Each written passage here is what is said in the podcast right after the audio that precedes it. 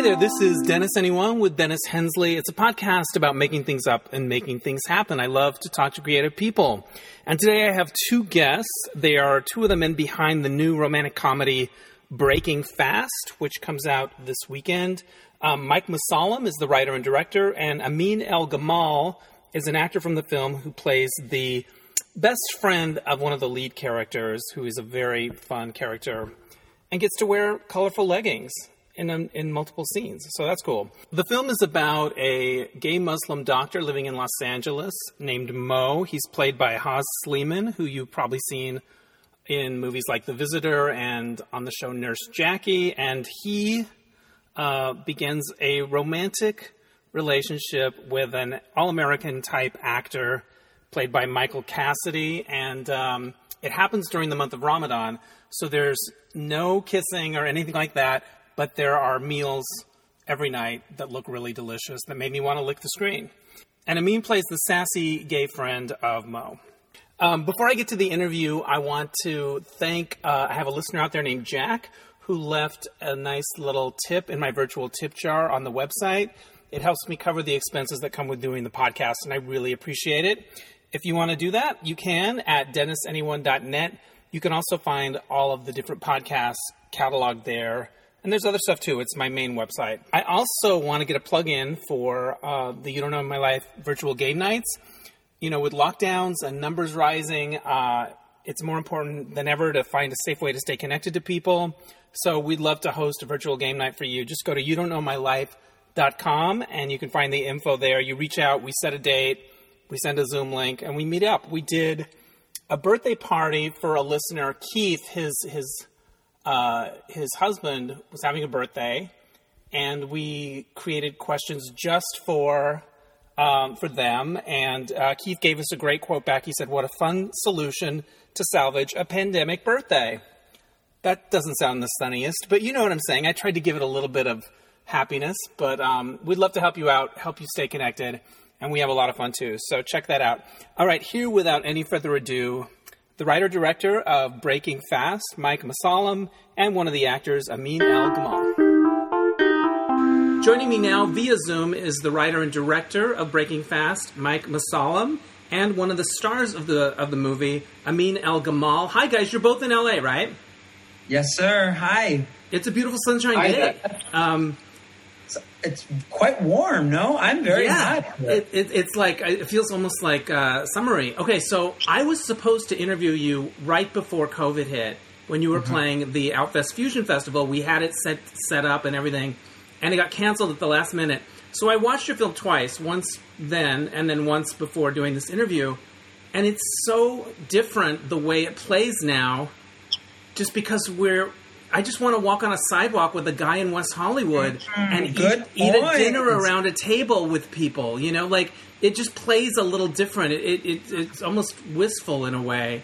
Um, yeah, sadly become a period piece. exactly, but but we will get back there soon. So tell me where the germ of this story started for you. What I know it was a short film before, but what was the the beginning of the idea? Yeah.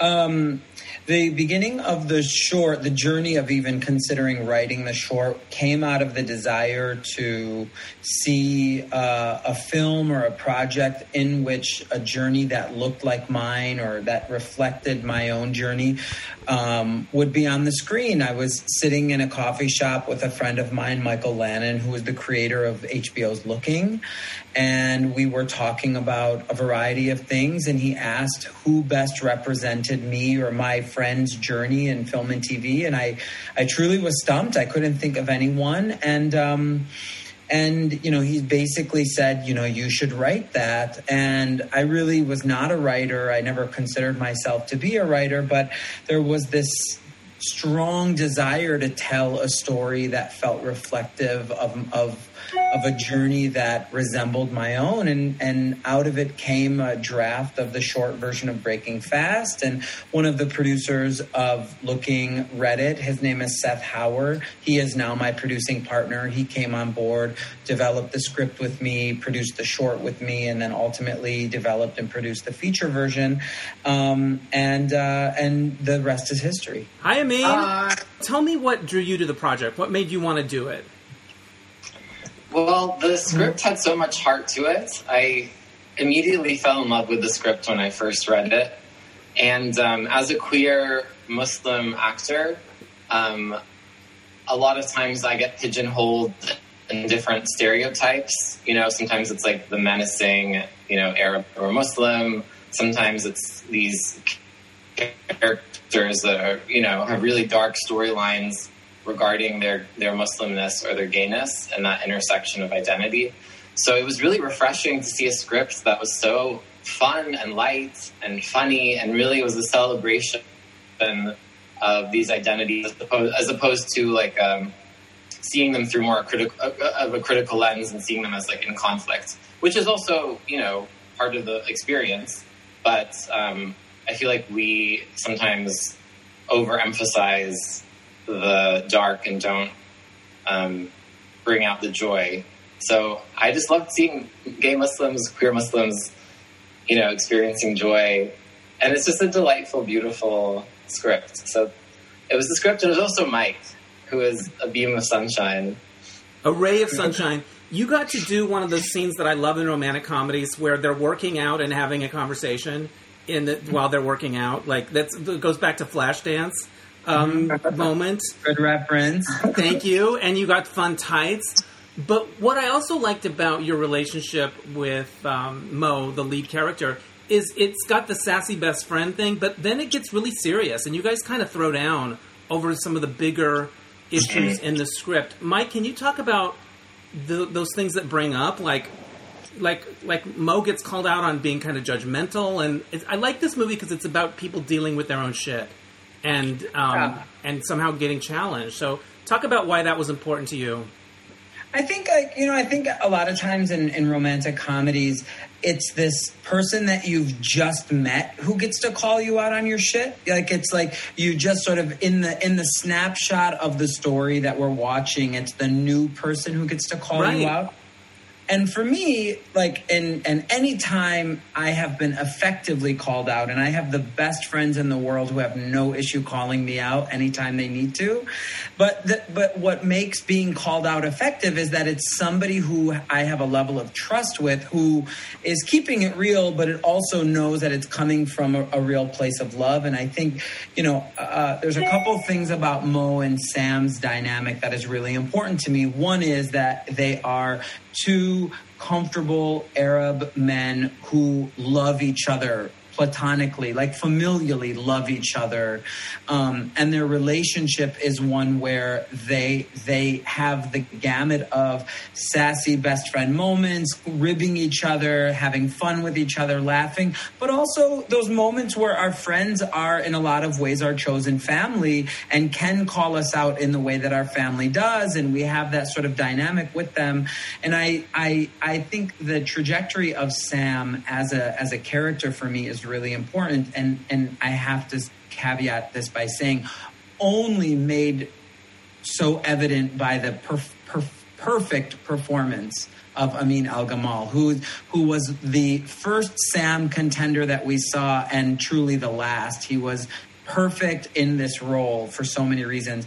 But you know, the fact that we can go from sassy moments, as I mentioned, to really heartfelt, really profound, really serious. You have upset me. Here is why. Or why are you doing this to yourself? Get out of your own way. That that is eh, that is advice that we really can only take from somebody that we know truly loves and cares about us. Right, and yeah. I do think that idea that you said about people that know you better are able to call you out because that says to you, "Oh, I've been doing this for a while."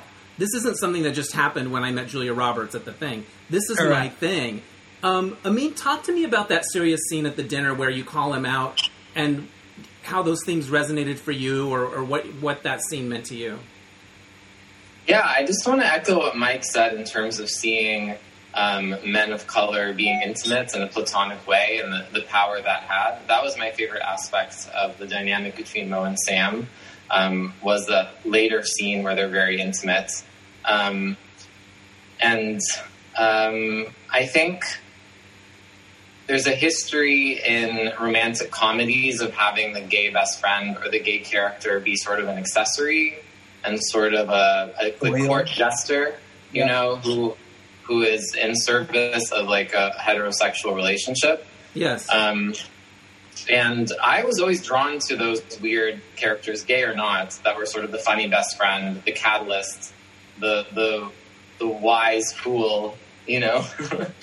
um, and I think in, when it comes to Sam, what's kind of amazing about the arc of this character is that originally, when you see him, you uh, you 100% immediately know, oh, this is the laughs. These are the broad laughs. This is the best friend. We love this guy. He's going to keep it light. I mean, the leggings tell us a lot of what we need to know. yeah, There's the leggings.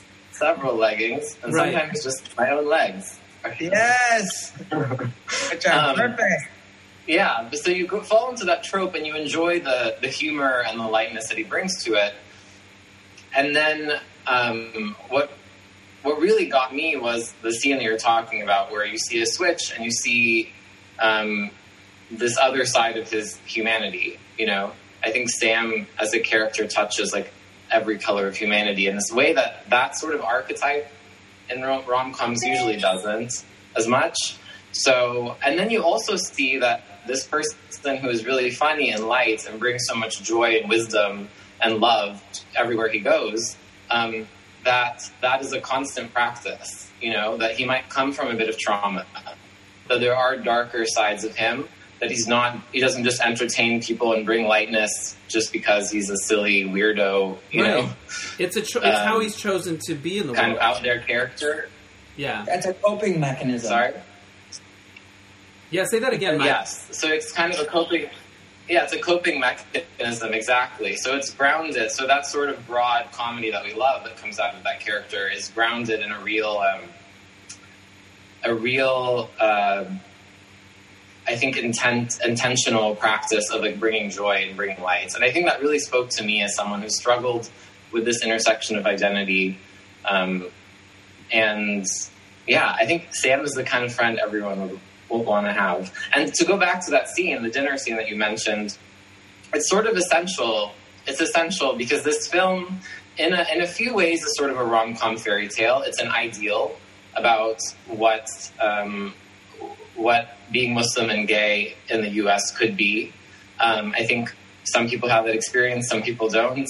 Um, I think that scene sort of gives it perspective and doesn't make it a sort of irresponsible fairy tale. It doesn't neglect the people who, who are suffering and are having conflict and cannot live um, as openly and freely as Sam and Mo. So I think that scene is really important and it's handled so delicately and beautiful and beautifully.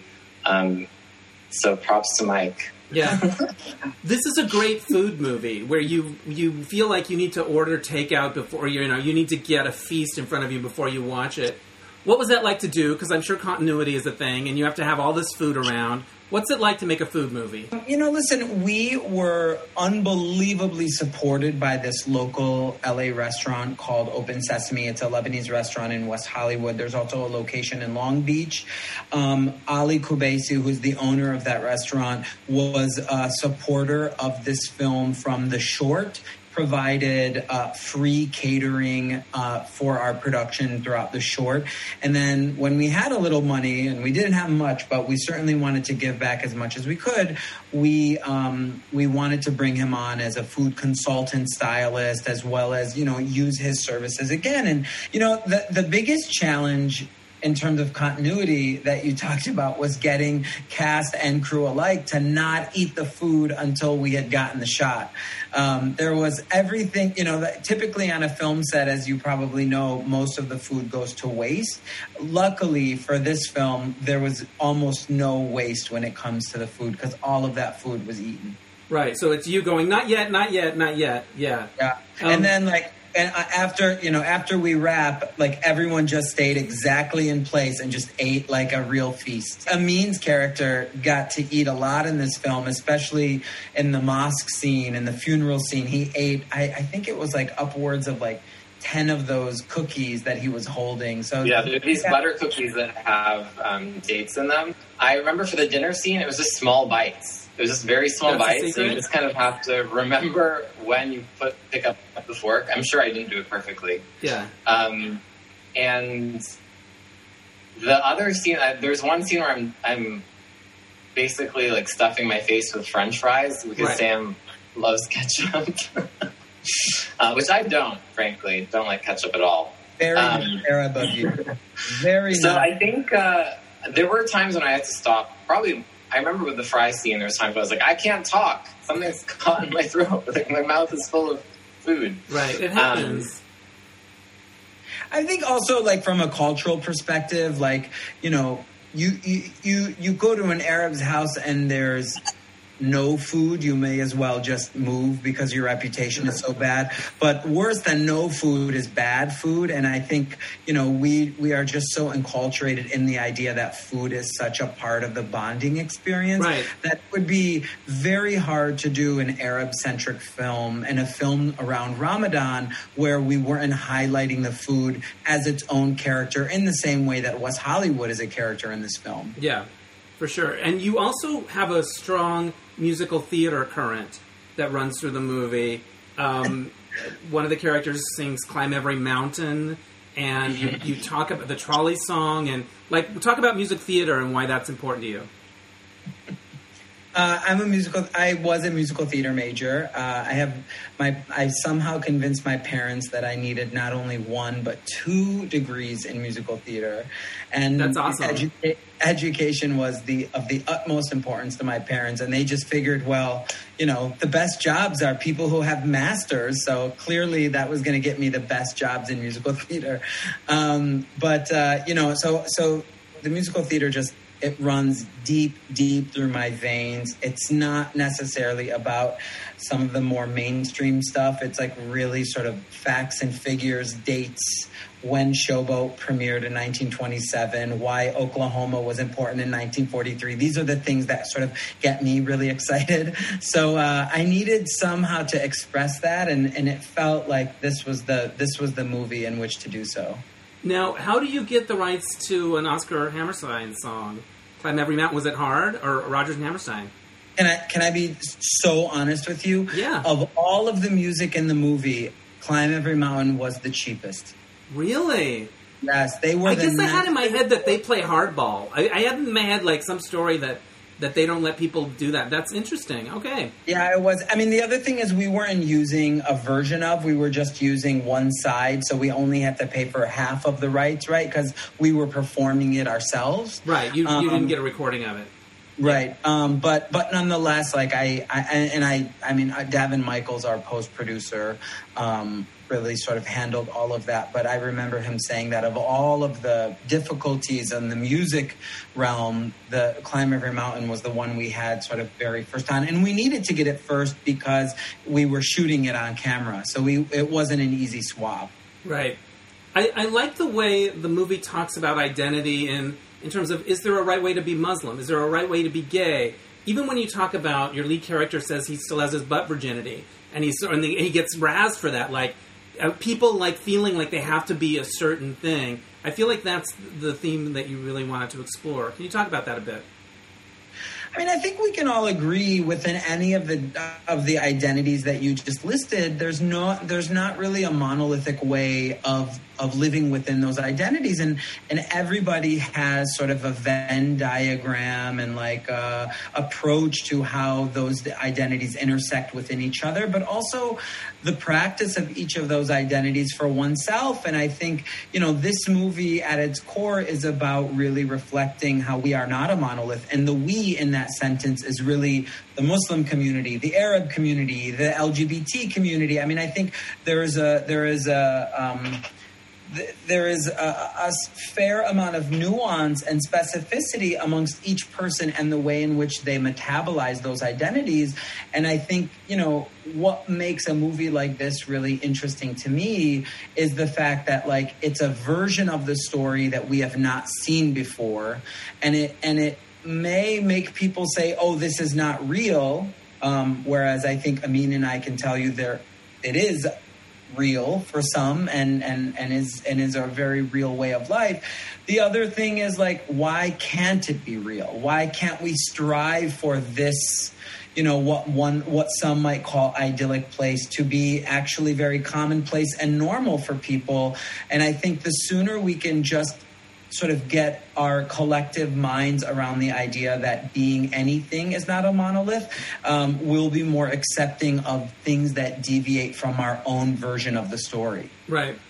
Another thing I thought was clever was because it's taking place during Ramadan, your main character uh, can't can't have impure thoughts. He can't kiss the guy yet, you know. So it's this fun, chaste flirtation thing that builds uh, in a fun way. Talk about um, the, the fun of that idea. Yeah, I mean, listen. I think the the conceit of the of the film or the convention of the film was there from the short, and we sort of had this great month to to use as a backdrop of this film, and and um, and and I think also like in general, we don't often talk about queer stories, specifically stories of gay men, where there isn't an, an immediate sort of talk about the physical intimacy, right? And I was I was very fine with um, really just like slowing down, letting these two guys really get to know each other, creating a, a reason why they couldn't do the thing that obviously people might expect them to do and or wanted them to do and like really be about them and not about what happens you know in bed. Yeah who does what to wear and whatever yeah, um, exactly. yeah. I thought it was because at the end it's very satisfying, you know, um, when you get that moment. Um, for both of you, the film's been playing the festival circuit, and some people have been seeing it. What have you heard from people? What are some of the reactions you've gotten, and are there any that, that are memorable or moving? I remember the when we had our LA premiere at Outfest Fusion in in March, right before the shutdown. Um, there was a handful of queer Muslim people who were so overcome with joy at seeing this story. The reaction that I've received um, pretty unanimously has been visceral emotion response and gratitude at finally seeing a movie that depicts people who are, you know, queer and Muslim on some spectrum of that in a in a fun, relatable, um, and heartfelt and responsible way. So that's been the main response that that I've gotten. The movie just means a lot to people, and now you know they might not be Arab, they might you know might not really practice Islam, they might be Arab but not Muslim, they might not have any of those identity categories. I mean, my friend uh, Joe, who's who grew up Catholic, was related to the movie in a, a very visceral way, based on his own um, you know, his own relationship with religion and sexuality. So it's been a very joyous response. I'm excited for more people to see it. I love that. What about you, Mike? What what have you heard and observed? Yeah, I mean, I think one of the one of the most um, meaningful things to me on a general level was that we premiered, um, as as Amin mentioned, we premiered literally the day before or two days before um, California went into shutdown. Um, our first premiere was at CineQuest up in the Bay Area, and then the very next day we premiered at Outfest Fusion. And those two audiences, those two sold out crowds, could not have been more different in demographic. And the thing that I think cast and crew alike were clocking in both theaters was the consistency of laughter and consistency of reaction and emotion in the film. And I think for us, for me, like the that just spoke so highly of the universality of a film like this that lives in such a culturally specific niche place, but yet can speak to a wide range of experiences. Um, and on a on a personal level, I mean, whether it was after those specific um, screenings or uh, subsequently in our virtual screenings, I, I, the amount of people who have reached out, who have said, um, thank you for telling a story that looks like mine. I finally see my family in a movie.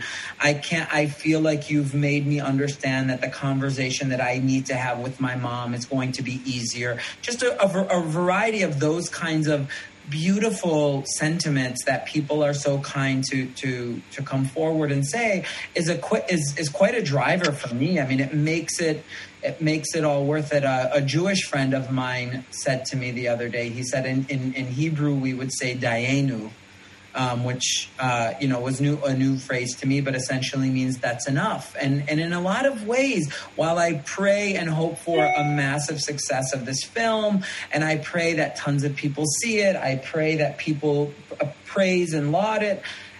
In a way, that kind of response is enough for me because that is the stuff that sort of adds to um, just a little bit of making life a little easier day to day. And I think right now, societally, we could all use a little levity. Yeah, no, for sure. Another thing I loved in the movie is the Superman affection to the Superman movie with Christopher Reeve. You were actually able to get a clip. Was yeah. that hard to get? How did that work?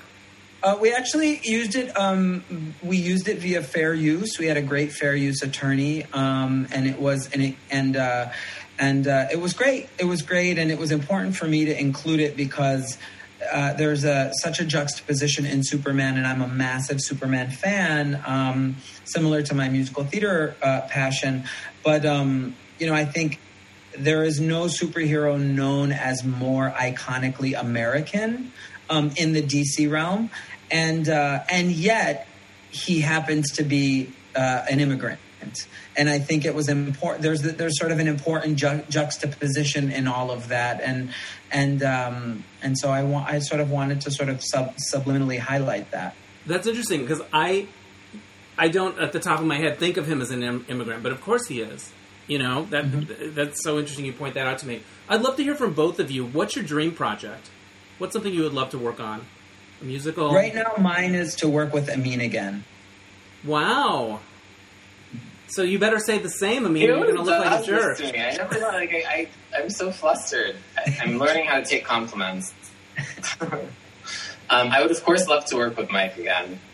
Um, I, I, wanted to add one thing too. Um, I, I, don't want to be too specific, but I had a, a family member actually come out to me after watching the film, and that was really powerful. And really meaningful for me. So that's just one small that's huge response that I got. Yeah. Were you surprised? Um, I, I had an inkling, but I don't. Yeah, I had an inkling, but it was watching one of the digital screeners for one of the festivals yeah. that opened up the conversation and made her feel comfortable to talk to me about it. So I love it. All right, yeah. I'm, I'm, getting the word that we need to wrap up. So tell people how they can find the movie, and then I have one more question for you guys.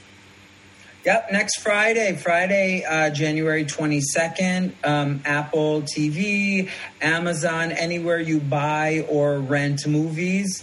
Rent, buy Breaking Fast, tell all your friends, give us good ratings, watch it several times, love it, and tell us what you think. I love it. Well, I really enjoyed the movie, especially the second time, having been through what we've been through in the last year, and I, I hope people check it out. Um, as uh, as queer artists, what's my final question? What's something you saw when you were younger, maybe growing up, that like pop culture moment that just made you think, oh, I might I might be gay, or that that, that, that was that felt formative or felt important? I, can go first. Um, so, The Wizard of Oz is kind of a cliche answer but I gravitated so strongly to that movie. I think more in like the overtly queer, I mean, that's pretty queer, but more in the overtly queer realm. I remember Tales of the City being very, I saw it not when it came out, but on DVD a little bit later. Yeah. Um, when I was in middle school and high school. And I remember that helping me feel um, like I had, you know, queer ancestors and making me feel more comfortable with who I am. That the miniseries from the 90s yeah, it's all about the kiss by the car outside the inclining road. Um, so, what about you, Mike? You know, I um, if I'm being totally honest with you, I came out pretty late in life, and so I wasn't even truly like cognizant of of those kinds of moments for myself. But um, I mean, I think just being in musical theater was was a, a gift from God in the sense that it exposed me to so many out, comfortably out queer men.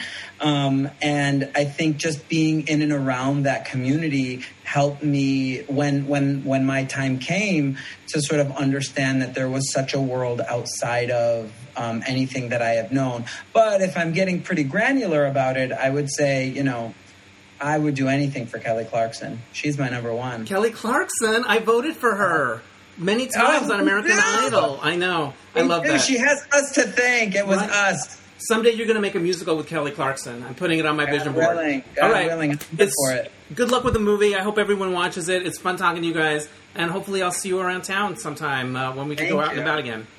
Thanks for All right. everything. Thank you so much. Okay. I hope so too. Thanks for having us. My pleasure. Bye, guys. Bye. Thanks again to Mike and Amin for doing the podcast. Check out their movie Breaking Fast.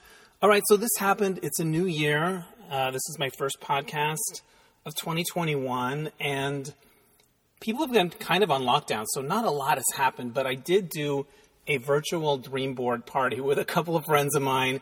It's kind of like a tradition I do every year, but I kind of like the exercise because it makes you excited about your life.